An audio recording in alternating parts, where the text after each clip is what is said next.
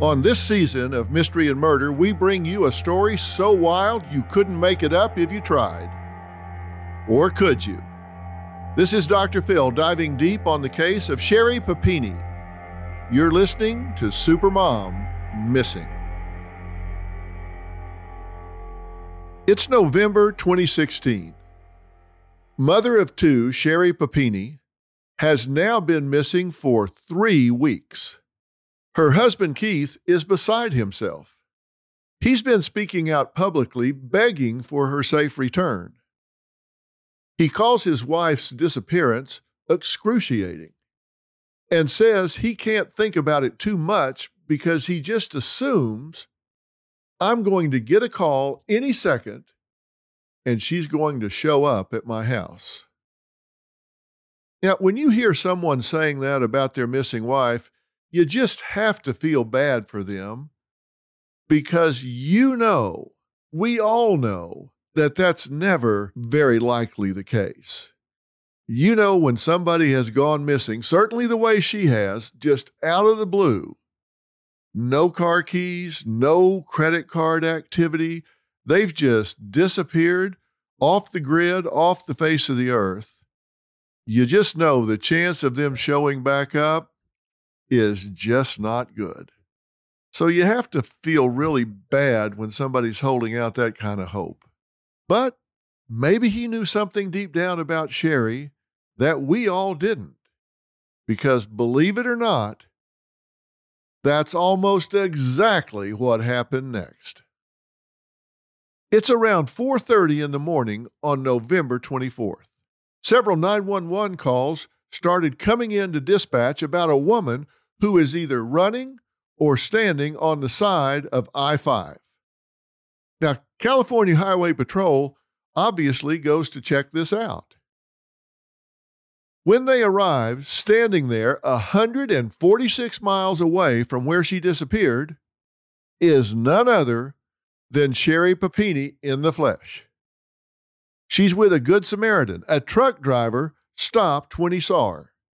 He called nine one one, waited with her until the officers arrived. Now, we all know how rare this is, right? How this never happens ever. Usually, if you're lucky, best case scenario is that a body is found, arrests are made, and the family then isn't tortured looking for answers the rest of their lives, not able to get closure, not able to put their minds at ease that their loved one has been found. Or if someone is found alive, it's after years of hell, years of torture, years of imprisonment. We all know those famous few and far between cases that made headlines. J C. Dugard, Michelle Knight, who spent eleven years with Ariel Castro, keeping her imprisoned with two others. You can just count them on one hand because they are rare. This was a woman who appeared to have been kidnapped and held captive, showing up alive just three weeks later. This was either a miracle or it was too good to be true. So let's talk about what was found when Sherri shows up. First off, obviously, she's alive, but she is not well. Here's what they see when they pull up to her on the road. A chain is looped around her waist. One of her arms is bound to it. She's got additional bindings hanging from her other wrist and both ankles. She appears to have lost a ton of weight. She was thin to begin with, so the fact that she's now even thinner is shocking. The long blonde hair she had in her photos has been awkwardly chopped much shorter. She has some kind of really painful-looking burn mark on her right shoulder. Investigators called it a brand, like you would brand cattle on a ranch. It's a phrase, they think, but they can't really make out exactly what it says. Her nose is swollen up like it's been broken. She's got bruises on her face. So clearly, she's worse for the wear. It doesn't look like she's had a good three weeks.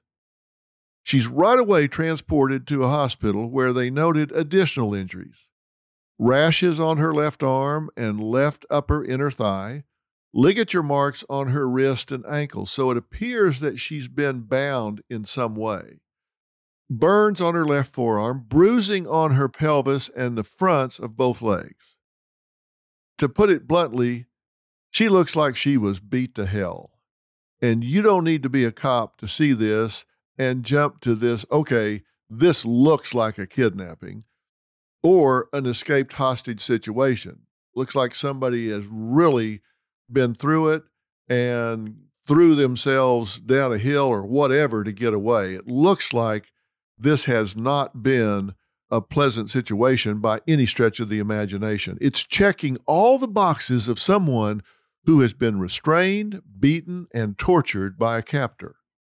My Vessi Stormburst low top and weekend sneakers empower my summer adventures. Now, I went to New York last week because I had to do a press tour, and I was prepared to embrace the summer season to its fullest, no matter what it threw my way weather-wise. And I'd been going from interview to interview, like seriously fifteen, twenty during the day. And then I went to a dinner with clients. I knew that in the middle of that dinner, I had to do one more really key interview. And in order to do it, I had to leave the middle of that dinner and that noisy restaurant for about ten or fifteen minutes. And sure enough, I got to the door to step outside where it was quiet, and it was raining cats and dogs. But I had on my Vessi Stormburst, so I was able to go through all of that water on the sidewalk, across the street, to get into my car so I could do the interview in the quiet. You want to stay prepared. Join us now and let us make this summer one for the books. Seize the sun-kissed days and thrilling escapades at vessi.com slash mystery for shoes that masterfully combine waterproof protection with urban elegance. Start your journey with Vessi and get an automatic fifteen percent off your first order at checkout. The first page of a book never tells the full story.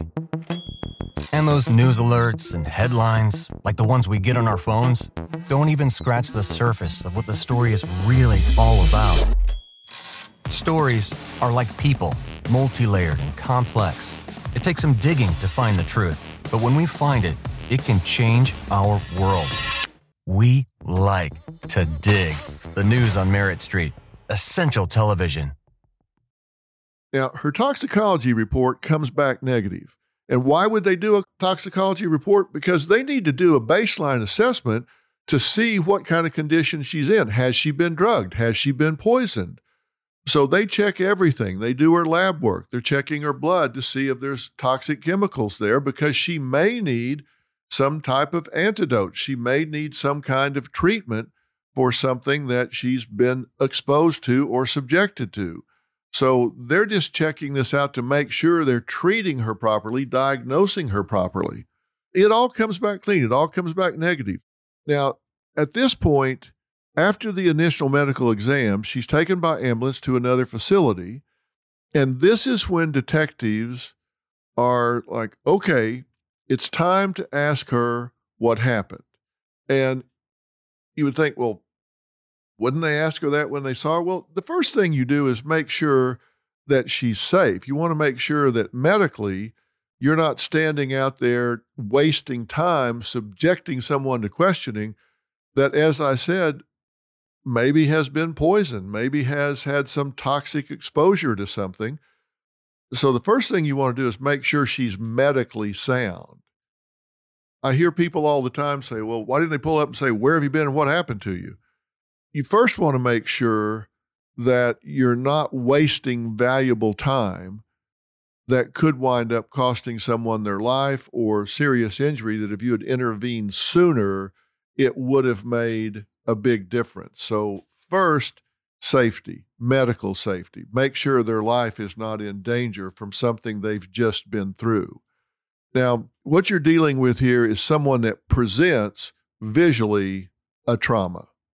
You also have to consider the fact that if someone has, in fact, been through a serious trauma, from a psychological standpoint, you don't want to push them to a point that they would what we call dissociate or shut down. Because if someone has been really traumatized, if they've been tortured, if they've been threatened, if they've been brutalized, you always have to consider that if you come at them aggressively, if you come at them in a let's hurry up and start asking a lot of questions sort of way, they could snap. And if that happens, you could lose them for a long period of time, and you could cause memories to go really, really deep and maybe never be recovered. The quickest way to get from A to Z is not always at the most feverish pace. Sometimes it's better to take it a little slow up front and let them determine how much they can process and how quickly they can do it.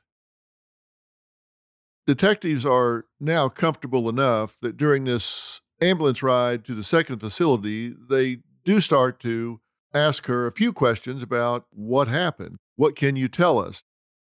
They're not pushing her. They're just asking some questions. Hey, you know, what can you tell us? And letting her set the tone.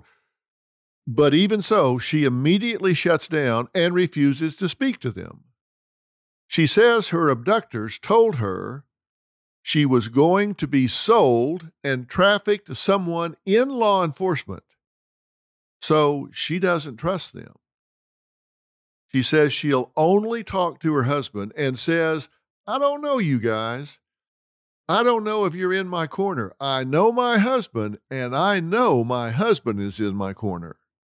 Now, the whole question at this point, looking at this with twenty twenty hindsight, you have to wonder, is this the start of her manipulating Keith, of her knowing right out of the gate, I need him to back me up. I need to set up a us versus the world with regard to Keith. She makes statements like these to police in front of him. Like she says, she wanted to have sex with Keith, but he couldn't come home for lunch, so she went for her run and was kidnapped. Now, why would she say something like that? Well, first off, that's flattering to Keith, but it's also a little guilt-inducing. As this starts to unfold, we have to remember that we're dealing with a master manipulator here. And I don't believe that one word comes out of her mouth without an intent and without a purpose. She doesn't say anything without an intended impact. And when she gets back to her husband and she starts talking, you realize she's got several balls in the air. She's peddling this story about, hey, I, I've been told I'm going to be trafficked and law enforcement's going to be involved. And she's got that line going here with the police to hold them at bay so she doesn't have to answer questions, and thinks that's some valid, credible story that they'll believe about why she doesn't want to talk to them yet. Then she gets with her husband, and at this point she's thinking, okay, how much do they know? I've been gone three weeks. They haven't been just sitting around twiddling their thumbs, so they're probably digging into my text messages. They're probably looking at travel. Who knows what they know? Have they been telling my husband that, in fact, I've been texting with, maybe meeting up with, talking to my ex or others? Who knows how much he's found out? Is he going to say, oh, three weeks gone? Yeah, I, I know where you've been. So she's got to start manipulating him the minute she gets in, because she knows she's going to need him back in her play all the way. There's one person that knows what happened here for sure, and that's Sherri Papini. She is the manipulator. She's the marionette pulling the strings. So the minute she gets in front of him, she starts saying, oh, you know, I, I wanted to have sex with my husband, but he couldn't come home for lunch.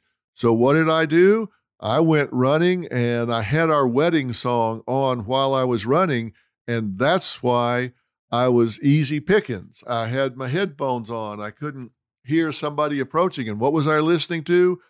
I was listening to our wedding song because I love you. You're my husband. You're my one and only. I love you. And she left that playing on repeat when her phone was found. Now, he's missing her. He loves her. he's gotten this other information. Maybe she's not sure, but she figures it's a good chance.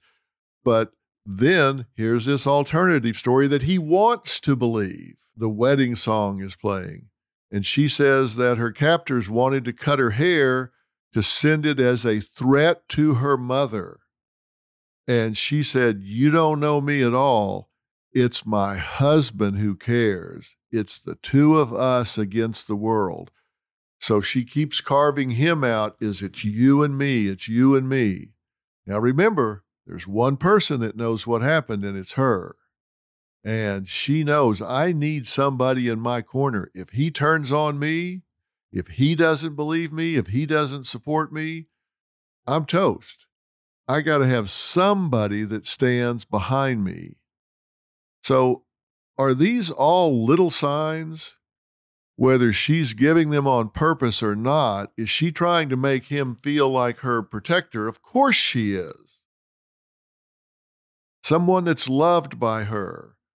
Why might she want or feel she needs him in her corner? Well, she knows this could all come tumbling down, and she could start getting asked some really hard questions, and she wants somebody to lean into, somebody that'll stand by her side and say, hey, I'm the one with the most invested here, and I believe her, so how dare the rest of you question my wife? Now, let's get back to the ambulance ride and questioning. She says she'll only talk to Keith. So they give him the recorder, and she starts to tell her husband what happened. The cops are sitting there in the ambulance and later in the room, but it's her husband who's actually conducting the interview. Now, is this normal? Of course it's not. So why would she be more comfortable talking to her husband? Is this a police tactic? This isn't the typical thing you would do, particularly if you are suspecting her of being a perpetrator here. If you're really suspecting that she's running a con here, then you would be reading her her rights. You would be questioning her for filing a false police report. You would be handling her as a suspect. But at this point, they realize, at least suspect, that they're dealing with a master manipulator, despite the fact that she's presented with a lot of injuries. Does this mean he's cleared in their eyes? Because she's back. So at this point, either he's complicit in this, but what for? There's been no money paid to anyone. There have been no ransom demands. He obviously didn't murder her. So at this point, what crime would they suspect him of? And if she's willing to start telling him something, their idea seems to be, let's let her talk. If she's talking and she's not being questioned by us, we don't have to Mirandize her. She can tell him anything she wants to, and if it is what is called an admission against interest, that's an exception to the hearsay rule, and we can use it. Even if she's not Mirandized, and even if it's hearsay, we can use that in prosecuting her. So, put all that aside, she tells her story. Now, regardless of who she is telling, law enforcement is finally getting some answers on where this mom of two has been for the past three weeks. She says two Hispanic women abducted her at gunpoint. She says she was on her run when a dark-colored S U V with two Hispanic women drove past her. They saw her jogging, hit reverse, and backed up to her. One woman had on sunglasses and asked her for help. When she walked towards the woman, she says the door of the vehicle opened and showed Sherri that she had a gun, a small revolver.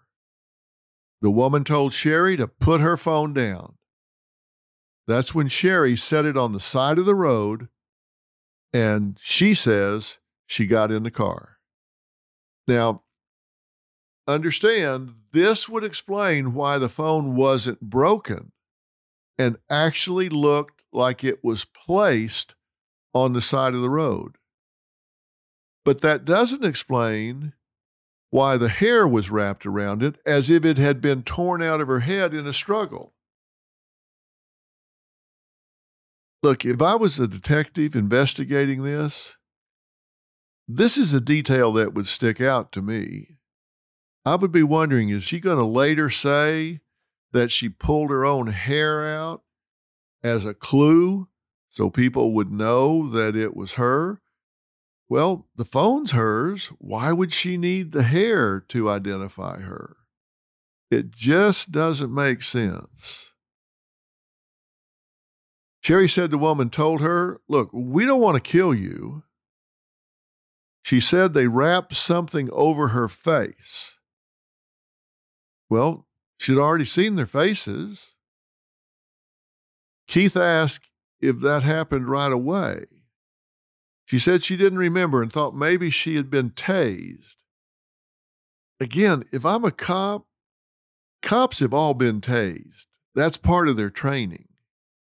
And cops know you don't forget being tased.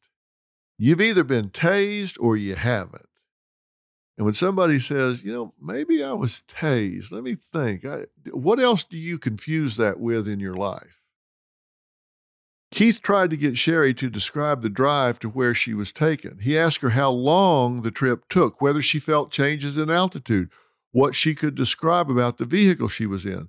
She said all she remembered was the car smelling bad, and claimed she kept falling asleep during the drive.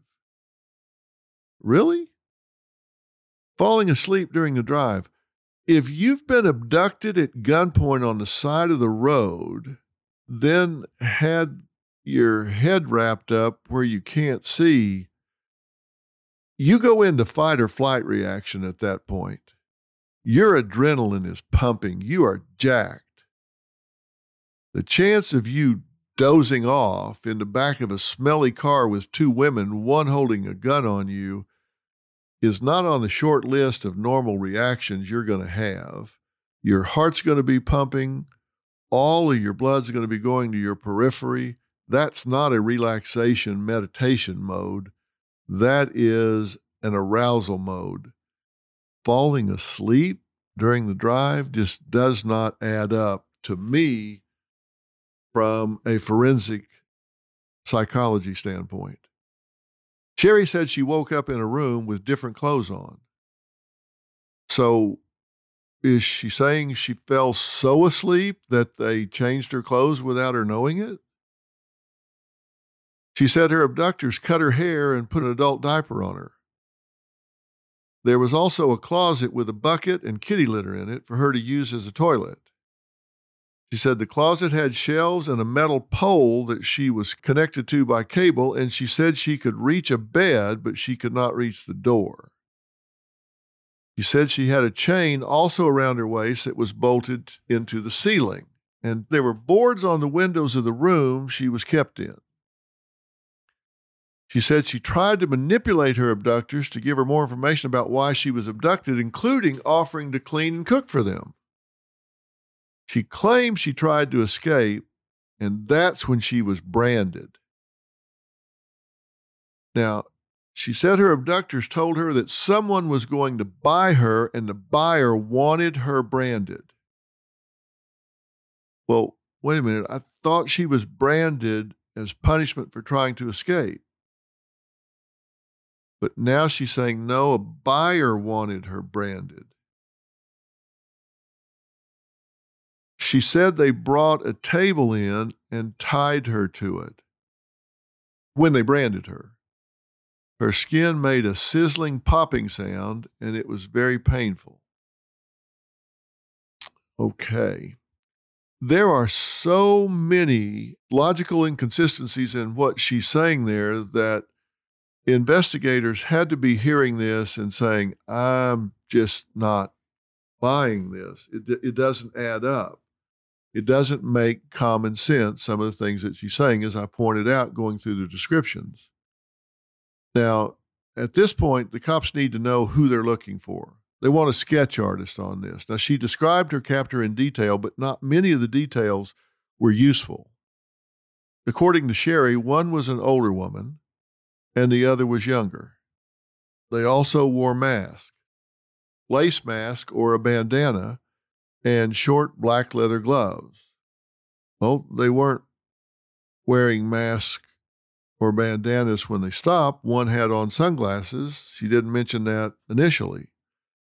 The younger abductor was smaller with curly, long brown hair. The older woman was taller and fat and had straight, dark black hair with grays in it and a raspy voice. The first version of sketches go out based on these descriptions. She also described their relationship and personalities. She said the older woman was really mean and the younger one was kind of reluctant to be involved. She said the older abductor hit the younger abductor.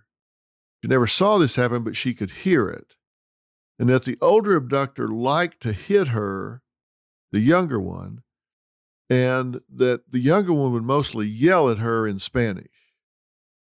She described the older woman as really mean with breath that smelled like sweetened coffee.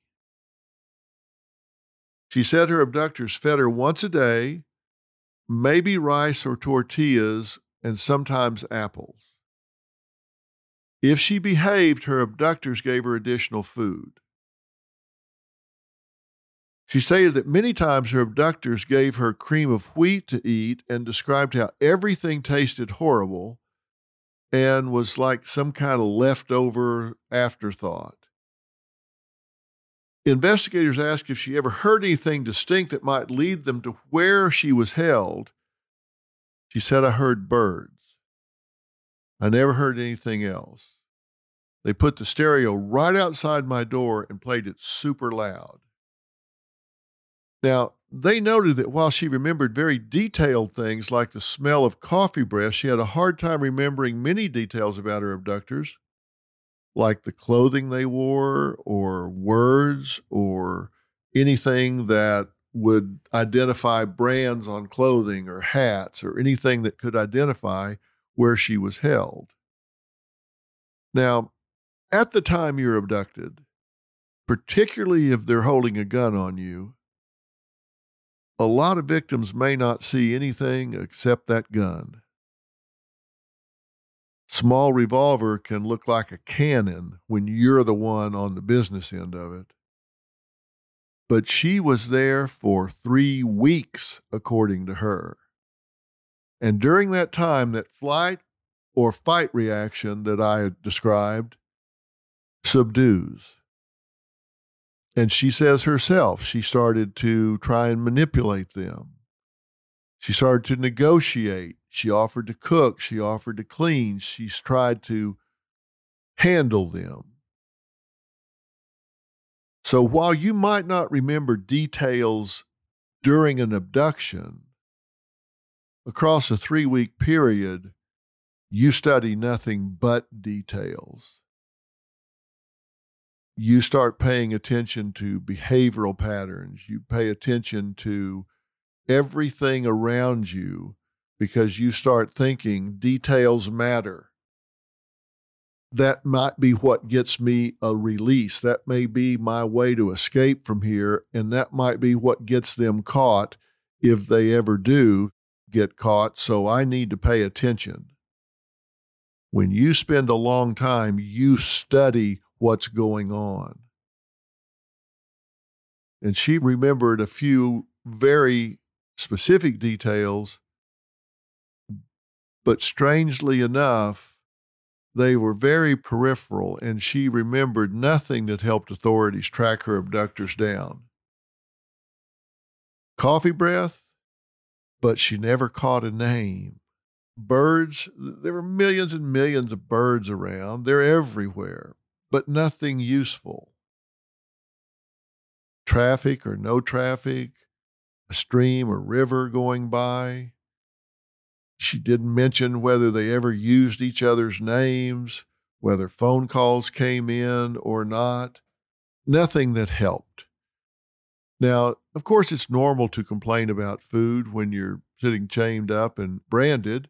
It's normal to complain about your conditions when you're chained to a pole and to a ceiling, of course, But that's also when you start paying attention to all of those details.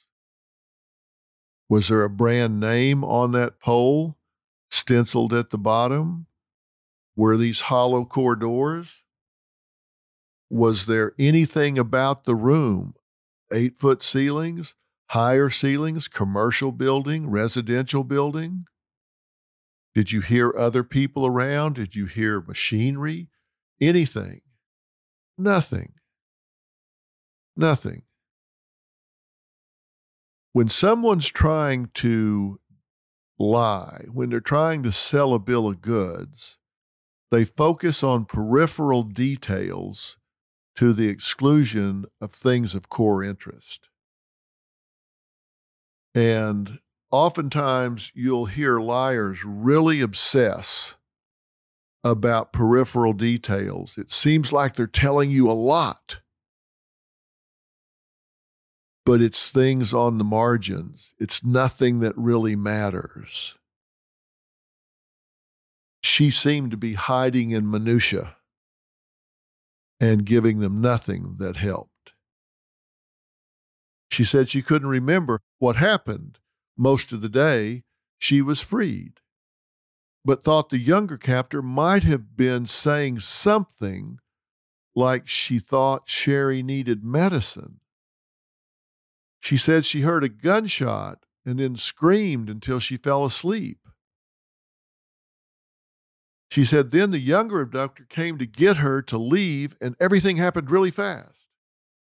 Well, what do you mean she came to get her to leave and everything happened really fast? Did she shoot the older woman? Is that what she's talking about? She was in the car with a pillowcase over her head and she couldn't stay awake. When they were taking her away, when her life was on the line, has somebody been shot and now they put a pillowcase over your head and they're moving you and you're falling asleep? Is this your death ride? Are you kidding me? It's weird she keeps saying she can't stay awake, but remember, she's not been drugged. They haven't put anything in her food. She hasn't been tranquilized. Her toxicology report was clear. She said her captor suddenly stopped the car and told her to get out and just sped off. Well, they've got three weeks of sweat equity into this. Why? Why would they just let her out and drive away? And was she in the car alone? Her abductor was already far away by the time she was able to pull a pillowcase off of her head. Why is that the case? She says she ran to a church and banged on the door, but nobody was there. Then she ran to the freeway. Well, okay. It just doesn't add up. Okay, so let's look at this through the authorities' eyes. Despite what they may be thinking, they start looking for the abductors, right?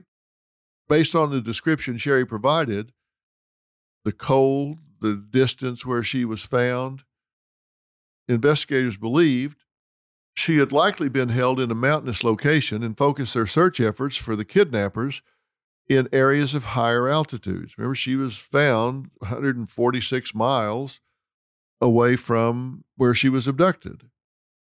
Her clothing was collected for D N A sampling, including her sweatshirt, sweatpants, socks, and underwear, and she told investigators that this was her original underwear from the day of her disappearance. Now, did they give it back to her? Because you remember she woke up and they had changed her clothes and she had been put in a diaper.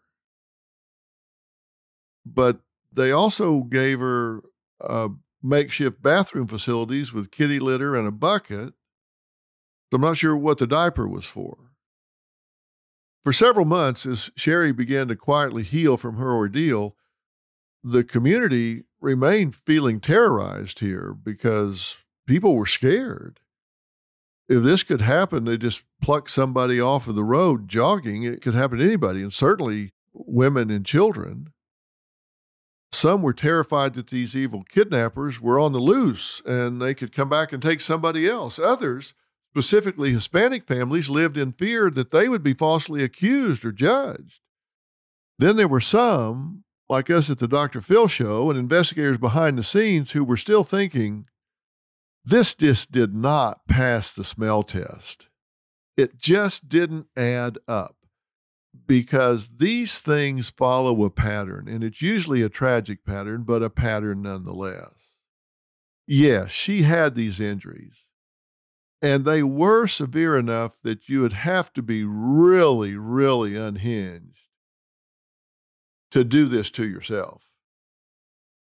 A branding, you got to be committed to your lie. You got to be committed to your con to go branding yourself. We're not talking about roughing yourself up a little bit, scuffing yourself up against the side of a house. It's more than that. But there was just something in this story, and I've named several things off as I was going through her account, that really had people thinking she was lying. She was gone, girl.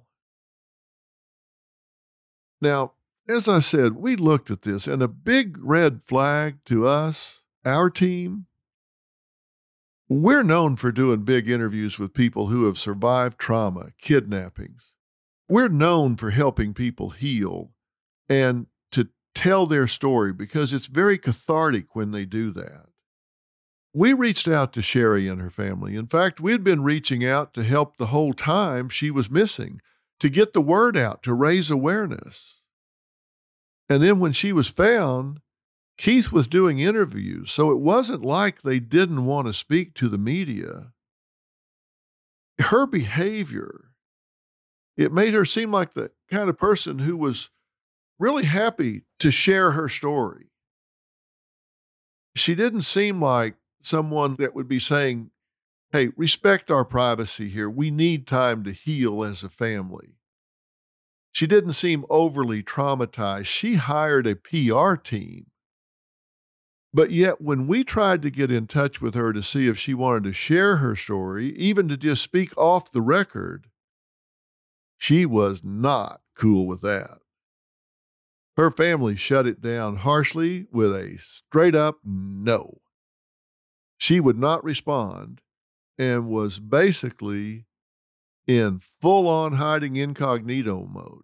Now, even if someone isn't ready to talk, they always respond and say, hey, thank you. We know that you've helped so many families in trauma. We're just not ready to do that right now. And I remember my producer telling me that when people go that out of their way to avoid me, it's usually because they've seen me ask some hard questions and talk about inconsistencies. Now, it wasn't just us that smelled a rat here. But time passed. Sherri wasn't charged with anything, and investigators continued to look for her kidnappers. They believed there was a chance that this was all true, that these people were sex traffickers, that they'd kidnapped Sherri, a pretty young blonde, to sell her. But behind closed doors, they also noticed tiny red flags in her story. And just because that seemed plausible, they knew they shouldn't just take what she was saying at face value. Now, after Sherri told her initial tale to her husband, they brought her in to go over the same details with them again. They told her they were going to ask questions that might seem trivial or dumb, but that she should trust that there was a reason the detectives were asking those questions. She said she understood because she watched a lot of crime shows on television. Well, she apparently didn't watch them closely enough, because right away, detective noticed discrepancies. Maybe tiny at first, and small changes she made to her story. She embellished and revealed more details out of the clear blue sky.